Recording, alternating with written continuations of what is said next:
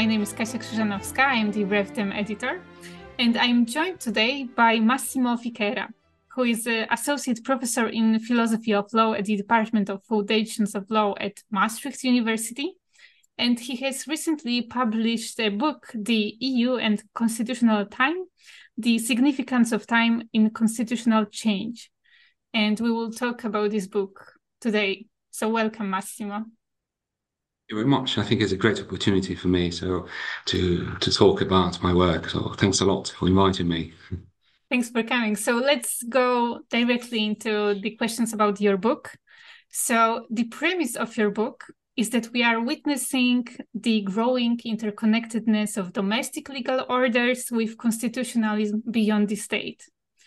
And it would also seem that European integration will go really smoothly from that moment on. As you write, we are experiencing now the most advanced state of EU integration. But at the same time, there is a huge, sometimes named as populist, backlash against international institutions and organizations. So, how would you explain this paradox? Uh, well, essentially, the starting point in my analysis is that um, nowadays we cannot talk about constitutionalism without having to deal with legal developments beyond the state. We have to somehow look at them. Um, and this means that we are also pushed uh, in a direction of um, re-elaborating or challenging elements of constitutionalism, which we knew before, in a new context. And so um, I think that European integration is characterized or has been characterized by a steadfast growth in recent decades, and this more or less in correspondence with the turn, turn of the century. Uh, also, at the same time, undeniably, we are uh, witnessing a powerful dynamic against this uh, this this trend. Um, it, it's this is a dynamic that, which I, I think it should be borne in mind is present not only in Europe but also in other areas of the world. So it's not just something we find in Europe. Um, and this should not surprise us, I think, because in my view, the emergence of conflicts and contradictions is an inherent feature of constitutionalism. So, in a sense, in a sense, it could also be considered a positive development because it is precisely because the EU has reached an advanced stage of integration, as you said, ever more complex, ever more multi-layered, that such state of affairs becomes more pronounced. Um, and the problem derives not from the presence of conflicts and contradictions, but from the fact, I think, that they have been ignored or belittled for too long. And so I think that the moment has, be, uh, has come from the EU to address conflict openly. Um, so the European Union's effort to appear as a neutral machinery, as a, something that is detached from, from, from conflicts, has undermined, in my view, this, the true strength of the European project, uh, that, that, that is namely its configuration primarily as a political project, not just as a legal project.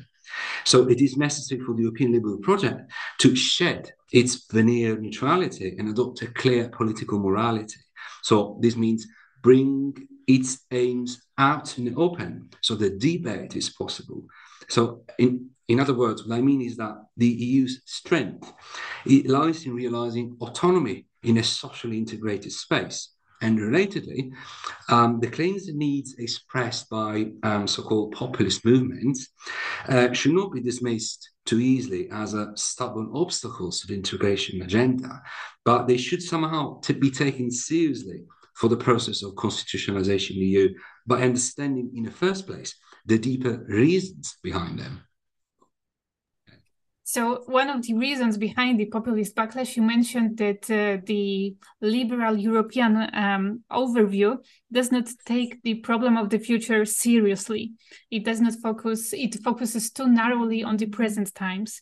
So, um, my question or the counter argument could be that uh, the liberal EU leaders actually take into account the future by coming up with some policies regarding the climate change, first and foremost. So, what will be your um, take on that? Well, um, I think that contemporary liberalism has become too presentist. That's one of the definition, the term I use, because it is exceedingly focused on the demands of the present. So it, it takes economic growth for granted without considering um, either its broader implications, which are not strictly economic, but also cultural, social, and so on, um, or the possibility that growth itself comes to a halt. So I try to propose an alternative scenario here, uh, in which um, what I call precisely communal constitutionalism goes beyond the liberal, the classic liberal mind frame. So in, in this scenario, first of all, the idea is that all actors of the process of integration do not merely cooperate, because this only means getting together to pursue one's own enlightened interest, as it were. But they actually come together to constitute something new. And so to go back to the root of the word constitution, that means constituere, so to set up together. Um, and this is done in the common interest. So the notion of communal constitutions relies on the shift from reciprocity, which is based on tit-for-tat, essentially, to mutuality, which requires something more than the mere sum of individual interests. Um, secondly, um, not only classic institutions such as court, executives, legislatures, but also sub-state components, for example, regions and cities, um, as well as other non-state bodies such as grassroots movements, NGOs, political parties, and other forms of collective participation in public matters, uh, including private actors acting in the public interest. So all of these play a significant role, I should play at least a significant role. So, what I mean is that communal constitutionalism implies the coexistence of a plurality of normative orders and sites of decision making, and it attempts to reconcile constitutionalism and democracy in a transnational domain by envisioning forms of, delibera- of deliberation that uh, take place at all levels of society. And this approach, therefore, seeks to integrate unity and plurality by um, devising a bridge between some versions of deliberative constitutionalism and some versions of constitutional pluralism, in particular those which place special emphasis on epistemic pluralism. So local levels in this, in this sense, local levels of decision making are supposed to be enhanced. Um, and then thirdly, I would add an important element of communal constitutionalism is the emphasis on what I call the temporal dimension of security. Now, what does this mean? Now, here, I'd like to clarify that by security, as I've argued in my previous book, book pre, before this one, which is the Foundations of European Union as a as, as a polity. Uh, I do not mean the traditional definition of security as a good provided by a political community to its citizens, uh, nor do I refer to specific instantiations of it, such as military security or criminal security, or even phenomena such as securitization. Rather, my intention is to focus on the security of a constitutional settlement. So, in, in some respect, this notion recalls the idea of stability, uh, which can be more easily associated with ancient constitutional thought, such as Plato or Aristotle. Um, we, who, who, in the past who, who, considered so ancient thinkers who considered the conditions that ensure the endurance or persistence of a regime over time. Uh, but in my understanding, security has a more existential connotation because it can be viewed as a sort of meta-constitutional rational, as a political morality that underpins our constitutional settlement. So actually, going to the etymology again of the term constitution, uh, it can be also reconnected with the medieval metaphor of the health of the body politic. So, and it is not actually by chance that the word constitution in the past was very often used also to indicate the general health of a person, so physical health of a person. So, through this concept, concept of security, I claim that the importance of Europe is not expressed simply by the need to develop shared values uh, and established legal procedures to enforce them, which some would connect or associate with the idea of integration through law. uh, but also by the urge to ensure that these values are protected over an extended period of time. So in my previous book, I also distinguish between six dimensions of security, which I call spatial, temporal, popular, ontological, epistemic, and reflexive. Now, in, in this book, I focus on the precisely on the temporal dimension of security. Um, um, and I continue to that line of argument, and I therefore uh, clarify that an additional feature of communal constitutionalism is the incorporation of future or the future in the processes of constitution making and amending with a view to promoting also the role of future generations. And that's why, for example, an issue like climate change is very important in this in this respect. So, and, and not only that, but also the economic component of European integration should be seen, should no longer be viewed as prevailing over the social components. Um, and this means that what I set up is a partial critique of the current liberal model of integration, as I said before as well. Because uh, uh in, in, this sense, of course, uh, what I propose could be somehow considered similar to other critiques of the liberal model which have been uh, presented recently. Um, for example, I could mention common good constitutionalism or Martin Loughlin's idea, book, uh, the book Against Constitutionalism. Now, uh, that is very interesting because they certainly offer interesting uh, examples of reflection on what is currently going on. But um, I think that both of them can be looked at uh, through the prism of constitutional time. Now, on the other hand, for example, com common good constitutionalism advocates a return to a legitimating binding source, which is situated far back in the past, uh, in, which is essentially the classical principles of natural law. Uh, so, but this also means that that type of constitutionalism is marked by the inability, I, I, I think, to allow a negotiation reinterpretation of the founding values of a polity by the collectivity over time. Uh, um, actually, in particular, the ideas of reasoned and reasoned ordination, which are at the basis of natural law in this sense, are placed outside any possible contestation or debate and in general deliberation. On the other hand, the uh, uh, notion of Loughlin, uh, the approach followed by Loughlin, I think, remains encapsulated. It is definitely very interesting, definitely a source of, of, of, of, inspiration, but it is, I think, also encapsulated within a static, a statist framework, and reproduces a paradigm which it, it, it might be useful in some respects to unmask certain destabilizing processes of constitution unmaking. But it is also conditioned by the, that very paradigm that it relies on.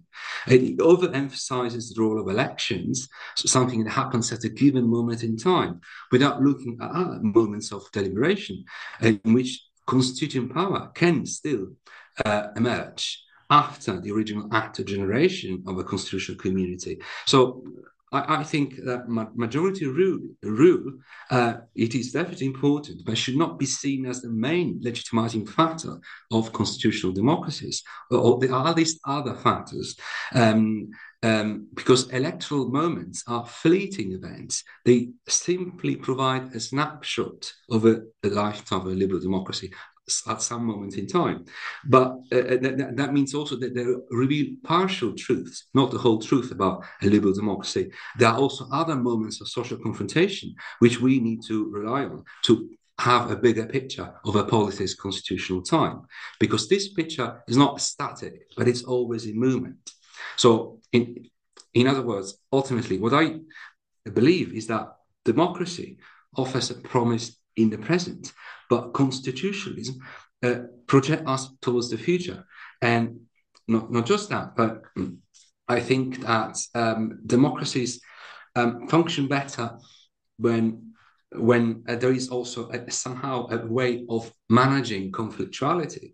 Um, Kelsen itself, in his works on democracy, uh, claimed that um, conflictuality itself preserves democracy when it is manifested explicitly and it is regulated through a process that it, it leaves the outcome open and leaves the possibility for every majority to prevail every time and minorities not to be somehow uh, overcome. Um, so, it, I, so I definitely look at this aspect of Kelsen's uh, thoughts. I also look at uh, the idea of mixed constitution, for example, ancient idea, which was elaborated again in uh, ancient philosophy, um, according to which it, it, was it was it is possible to combine democratic and monarchic elements in the same polity. Um, and to avoid the degeneration of the polity itself. Uh, so, for example, Plato and Aristotle were convinced that some form of economic and status equality would announce solidarity among classes.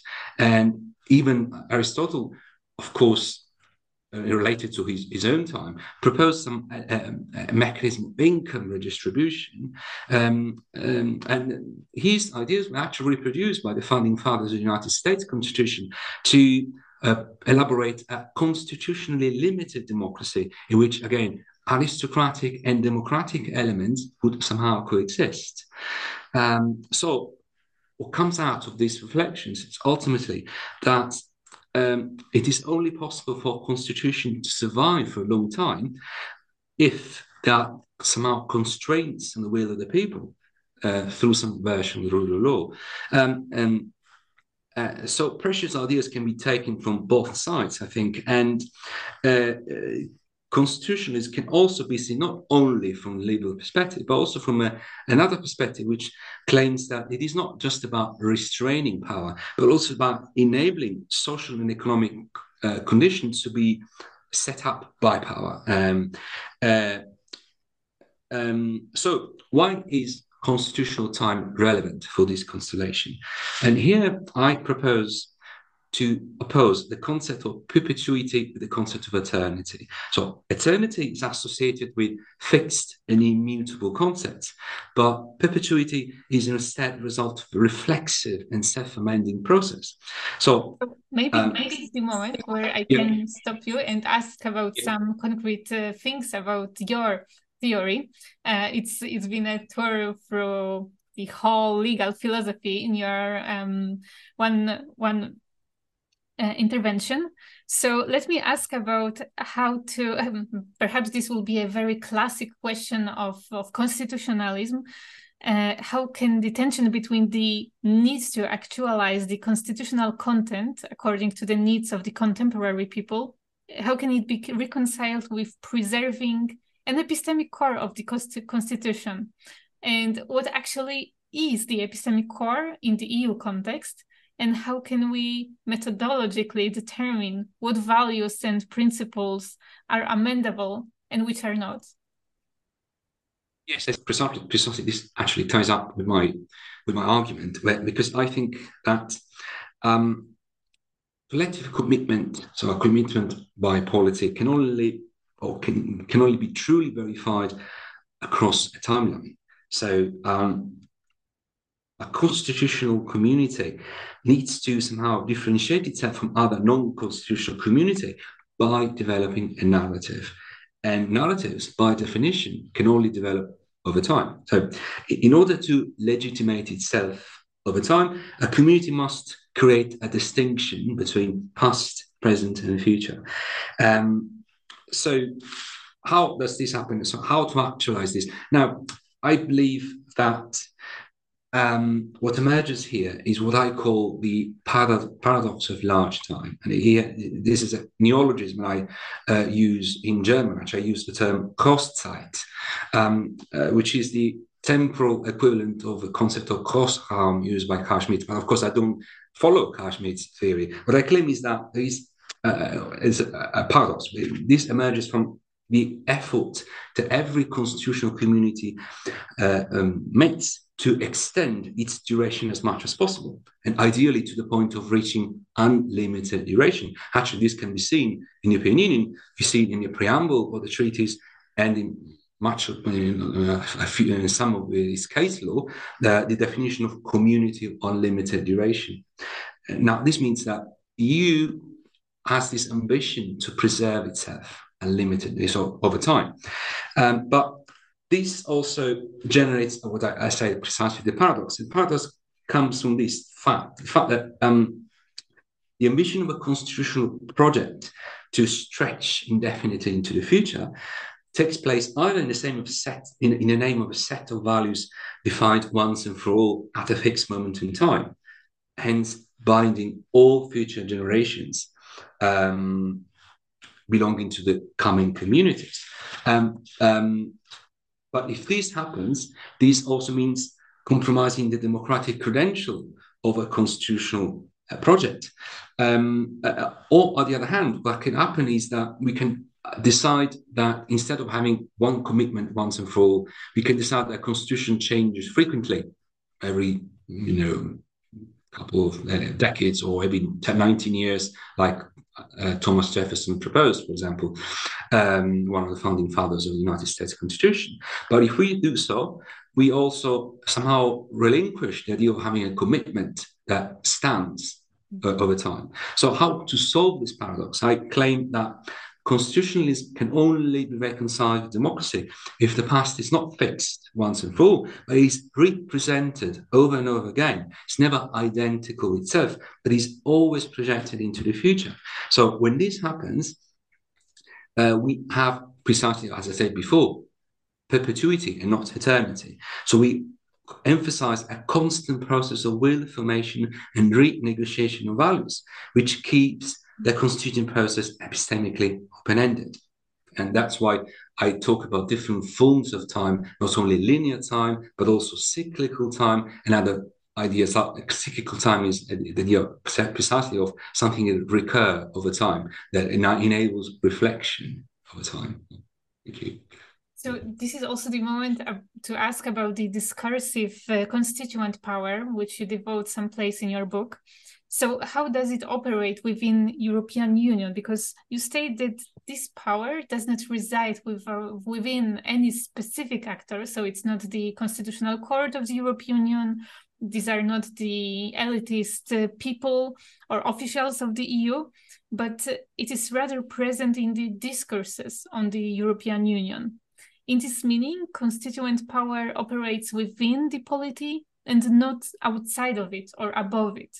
So could you concretize uh, a bit um, what do you mean by this discursive constituent power and how do you deal with the lack of European demos? Thank you for this question. Actually, this goes. This is one of my central arguments. And so, uh, yeah, the role of discursive constituent power is that uh, allowing this renegotiation precisely values. Um, so, in a sense, I claim that we find two discourses, what I call discourses of power within the European Union, and they are, they are the discourses of security and rights. Now, what are these discourses? Um, I claim that the EU legal order, on the one hand, empowers individuals, and this is the rights discourse. And we find these starting from the famous Van Gend en Loos case, yeah, empowering individual, conferring rights on individuals. Um, on the other hand, I claim uh, the EU legal order empowers itself, and that's the security discourse. Uh, security as self-empowerment in a sense. And that, that, we see, for example, in Costa versus Enel case law, um, the idea of uh, um, supremacy um, or primacy uh, depending on how we want to interpret this notion. Um, so, on one hand, the European Union puts forward its uh, triple claim of autonomy, authority, and legitimacy through self-empowerment, and that's the security discourse. Um, but on the other hand, it also vows to protect, emancipate, and empower individuals, and that is the rights discourse. Um, and these discourses have been, I think, constitutive of the European project at the foundational level although they're also characterized by ambiguities and contradictions, again, so by legal political conflict.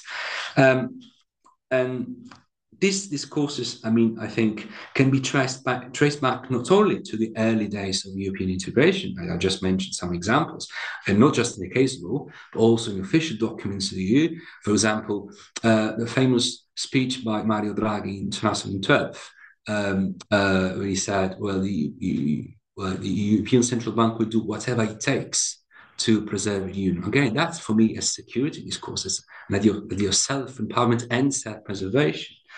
uh, but we can also find it in uh, uh, scholarly works. I, I think many of the uh, theories of constitutionalism, which we have found over the decades, are inspired by this idea of ensuring the survival of the polity. If you look at some of the works by, for example, Kellerman or even Lenaerts, or even some of the constitutional pluralism work, if you really look and read between lines, you see this concern for the survival of the European project. Now, what, what, what in this sense, what is the role again of discursive constitution power. I think in this sense, courts definitely play an important role. Uh, and I just gave an examples of some, some of the landmark judgments uh, that have actually been so constitutive of the European project. Um, but not just courts again, but also other actors are important. So these discourses run through the whole polity, and we find them also in uh, the Commission, the Council, but we also find them uh, uh, other in other layers of society. As I mentioned before, there are different layers of society uh, in which uh, European integration takes place. Um, so, in this sense. Um, I think what is important, however, this discourse is, is that we keep these discourses open, so not self-referential, uh, not at discourses that refer just to the European Union, but that open up a debate between these different actors. Um, in this sense, the recent experience of the Conference for the Future of Europe, I think it's should be at least potentially be considered as an example of this. Uh, for example, the European Citizens Panel uh, can be seen as a constituting a form of mini publics which uh, allow deliberation between institutions, civil society, and academics on the in, in, in a debate on the future of Europe. Um, and so I think that this is a central concept to, to be taken into account. Yeah. So let me move to another point uh, that you also discuss in your book, because on the one hand the eu is blamed for being too socialist and morally progressive but on the other hand it is blamed equally for opposing its neoliberal austerity measures. You already mentioned mario draghi and his discourse. So what kind of lesson do you draw from the criticism of the eu and how do you conceive the future of the european project in constitutionalism terms? And what kind of tensions will mark this future and actually why these these harmonies would surely appear. Yeah, yeah, that is what I claim. Um, it seems that the EU has become an easy target for domestic political parties because it, it, yeah, it is depicted either as a tool of the liberal socialist elite to force, um, to use a contemporary term, a woke agenda on issues such as gender, immigration, environment, and so on or as is depicted as a capitalist leviathan, so planning to erase welfare policies across the continent. It's quite, quite ironic that we have, we have these two representations. Um, I think this is too often um, the outcome of a shallow debate um, that takes place, and actually the media have their part in this, in promoting this shallow debate. And this is, I think, one more reason why a more developed European public sphere would be beneficial in the long term. Um, and again, as I said before, Europe needs a narrative, and a narrative implies a continuum between past, present, and future. And now, in this sense, uh, I think it's quite emblematic to say to focus on one example that I mentioned briefly in the book. That is the famous case I hope I pronounce it properly, Grzelczyk, something like that. Yeah, the, the citizenship case. Um, yes. Okay, so um, so what do we see in that case? Um, we see a famous statement by the Court of Justice on that union citizenship is destined to be the fundamental status of nationals um, of the member states. Now, here again, we have an element of the future. I was talking about the future before. So there is a strong ambition in this statement a, a promise that is made.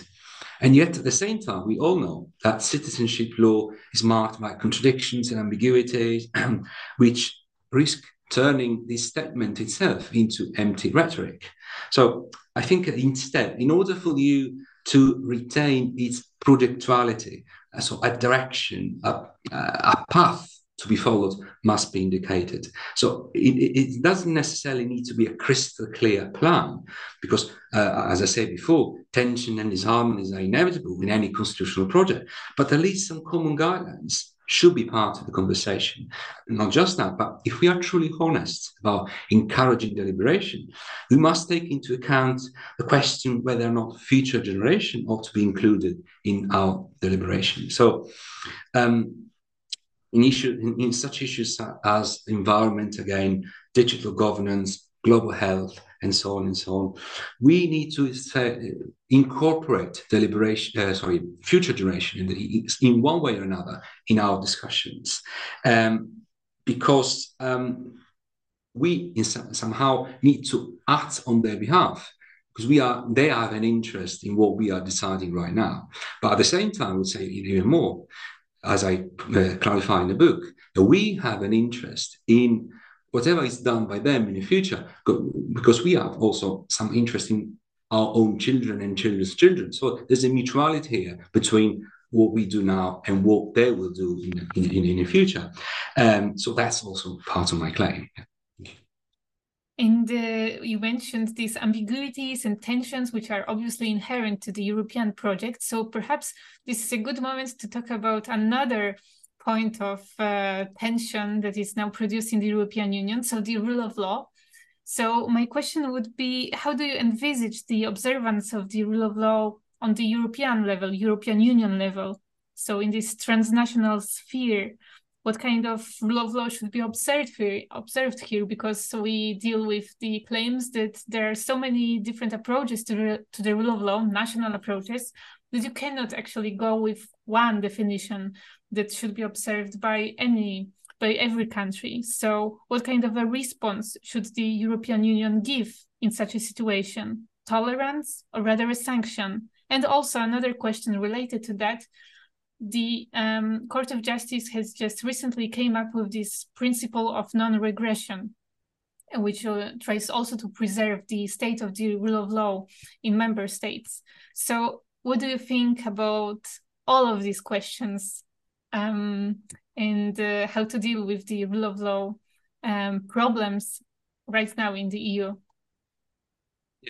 Yes, well, one of the arguments developed in the book is that neither full negotiability of constitutional values, uh, so absolute unam unamendability of constitutional provisions, so neither we, uh, complete negotiability of values nor the fixed unamendability of constitutional provisions are conducing to security. Um, I think that security is also characterized by two dichotomies. One is between self preservation and self empowerment, and the other one is between change and permanence. Now, the non regression clause, which we find in interpretation in the court under Article 2 of the Treaty of European Union, is an example of, of such strains between which I mentioned before, this dichotomy. Um, um, so uh, actually, this provision can be interpreted as a commitment to the shared values of the EU that is supposed to persist through the whole um, through through the whole EU membership. Um, but at the same time, the extent to which this clause has effectively been violated, and so the degree of democratic backsliding, as we we we as it is, uh, known, uh, is subject to contestation. So what I mean is that the scope of what can be subject to change and what should be remain what should remain unmodified fluctuates depending on the interpretation of such scope by the interested actors. So analogously, the need for the opinion to protect the values enshrined in Article 2 risks impairing or unduly constraining processes of constitutional amendment at the domestic level if it does not go hand in hand again with a process leading to the gradual incorporation of these values in society. So have, the two things have to go together. So um, according to what I call the hierarchical paradigm, we find different legal orders coexisting with each other and trying to find some way of uh, reconciling the different claims of authority. Um, now, this um, I, I, the problem of this paradigm, which is essentially corresponds more or less with the uh, theories of constitutional pluralism, is that uh, is that how do they address the issue of rule of law? So, can we have rule of law in a legal pluralist environment? Um, so, one, of course, uh, it is it, it is definitely problematic. Um, I think the discussion here is marked mostly by a positivistic understanding of the legal, order, which views rule law as, a, as having a self-referential character, uh, in which the EU law sets the condition for its own existence and validity. Um, but uh, instead, I think what, what, what, I, what I uh, um, advocate is rather a shift from analysis and questions on what the European Union is, so on the nature of the Union, which has uh, is, is, so popular, uh, has been so popular in recent decades, to more the question, what for? What for do we have European Union? Why do we have European Union? And it is by answering that question that what comes what comes to the conclusion that um, the normative dimension of transnational integration needs to be emphasized. And this means thickening the idea of of law. So we should move away from a simply a simply thick, thin idea to something that uh, promotes of law more forcefully and therefore ensures enforcement and sanctions, uh, uh, as, as you said. Um, actually, in fact, um, I think some of the uh, versions of legal pluralism while departing from the Kelsenian uh, approach to legal positivism, somehow also departed from it partly. For example, in MacCormick view, I, I think he himself defined himself as uh, as post-positivist. Um, or, for example, Mattias Kumm's model of constitution is also somehow um, uh, proposes a different idea, which is not strictly positivist, but it goes more in the direction of Dworkin. Um, now, what is here to be emphasized, I think, is the uh, notion of allowing mutual deliberative engagement between the different actors. So, so again, not just courts, but also other actors of the process of integration. Um, so I think that uh, um, the European Union as a polity can only survive if um, we start from a common, an idea of commonality, as I said before, uh, the idea of having a set of values which we all share, which we all need to preserve, and at the same time, which we are all ready to negotiate about. Yeah, you mentioned a lot of uh, problems in your intervention right now. I mean, definitely, I agree that we should uh, expand the pool of actors that are engaging in a dialogue about European Union and go beyond courts, uh, maybe also in some legal uh, scholarship as well. But you mentioned also that we should ask ourselves not the questions not about the nature of the European Union, but rather about its goals. So precisely my last question was regard this point, because as you state in the book, the Maastricht Treaty clearly separated monetary policies from economic and social ones. So the monetary policies were confined to the supranational institutions, whereas the social and economic and salary policies were to be governed on the national level and you observe that the treaty provisions oblige member states to discipline their finances, and we have seen that in the euro crisis, and uh, not to focus on solidarity among the states and citizens. Uh, so my question would be, what kind of practical consequences for the EU you derive from such an imbalance of values or the division of competences and how do you envision the establishment of the supranational solidarity mechanism in the social or health sector, for example? Yes, precisely. So I think um, it's important to bear in mind that the, the lesson that the social has a crucial role in integrating communities. I briefly mentioned this also before. Um, so why do I advocate a shift from what I call reciprocity to mutuality? As I say also before, um, because I, I, advocate this shift through the concept of solidarity. So I think that both the Eurozone crisis and the coronavirus crisis have showed how the high degree of socio-economic interdependence, which has been achieved by the European Union, makes it inevitable to ensure some, form, some form of fiscal burden sharing and mutualization of debts in order to address critical situations that threaten the existence of the European project. Uh, so here I go back again to Aristotle's um, ethics or reciprocity. Now, that idea of sharing something together is very important, definitely. But I also think that that it had some limits. It limited itself to what is good and good for in, in for itself. But I think instead we should move away from this ethics of reciprocity to the ethics of mutuality, uh, which has been proposed by some other more recent thinkers, such as, for example, Paul Ricoeur.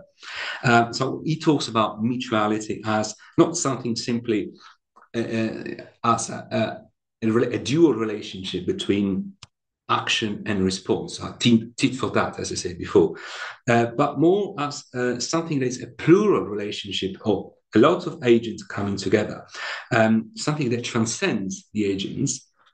So uh, this means that um, inevitably um, we need to include different points of view in whatever we do. Um, and this uh, means that in order for a commitment that makes the constitution possible to make to become a collective enduring commitment and mutuality must be present underneath as a as an implicit presupposition of the common project therefore as an element that triggers uh, motivation to come together. So the movement from reciprocity to mutuality, I think, is not a movement onwards from a less developed to a more developed form of integration, but rather a cyclical movement back to the origins, where the feature, the feature of mutuality is renewed time and again through deliberation. Now, me, being concerned for the survival of the European project in the long term, I think, means that the concern for the material constitution should be placed at the center of the European project. This means that concern for health and uh, social security schemes, for example, or minimum uh, mobility uh, schemes as well, ha- has to be there, some, somehow present already at the European level, not simply left to the state to decide, because that's not something just uh, to be sidelined, something you know additional, but it's something actually central for integration. Absolutely. And on this note, we will end. So thank you very much, Massimo, for your time and insights. Thank you very much to you.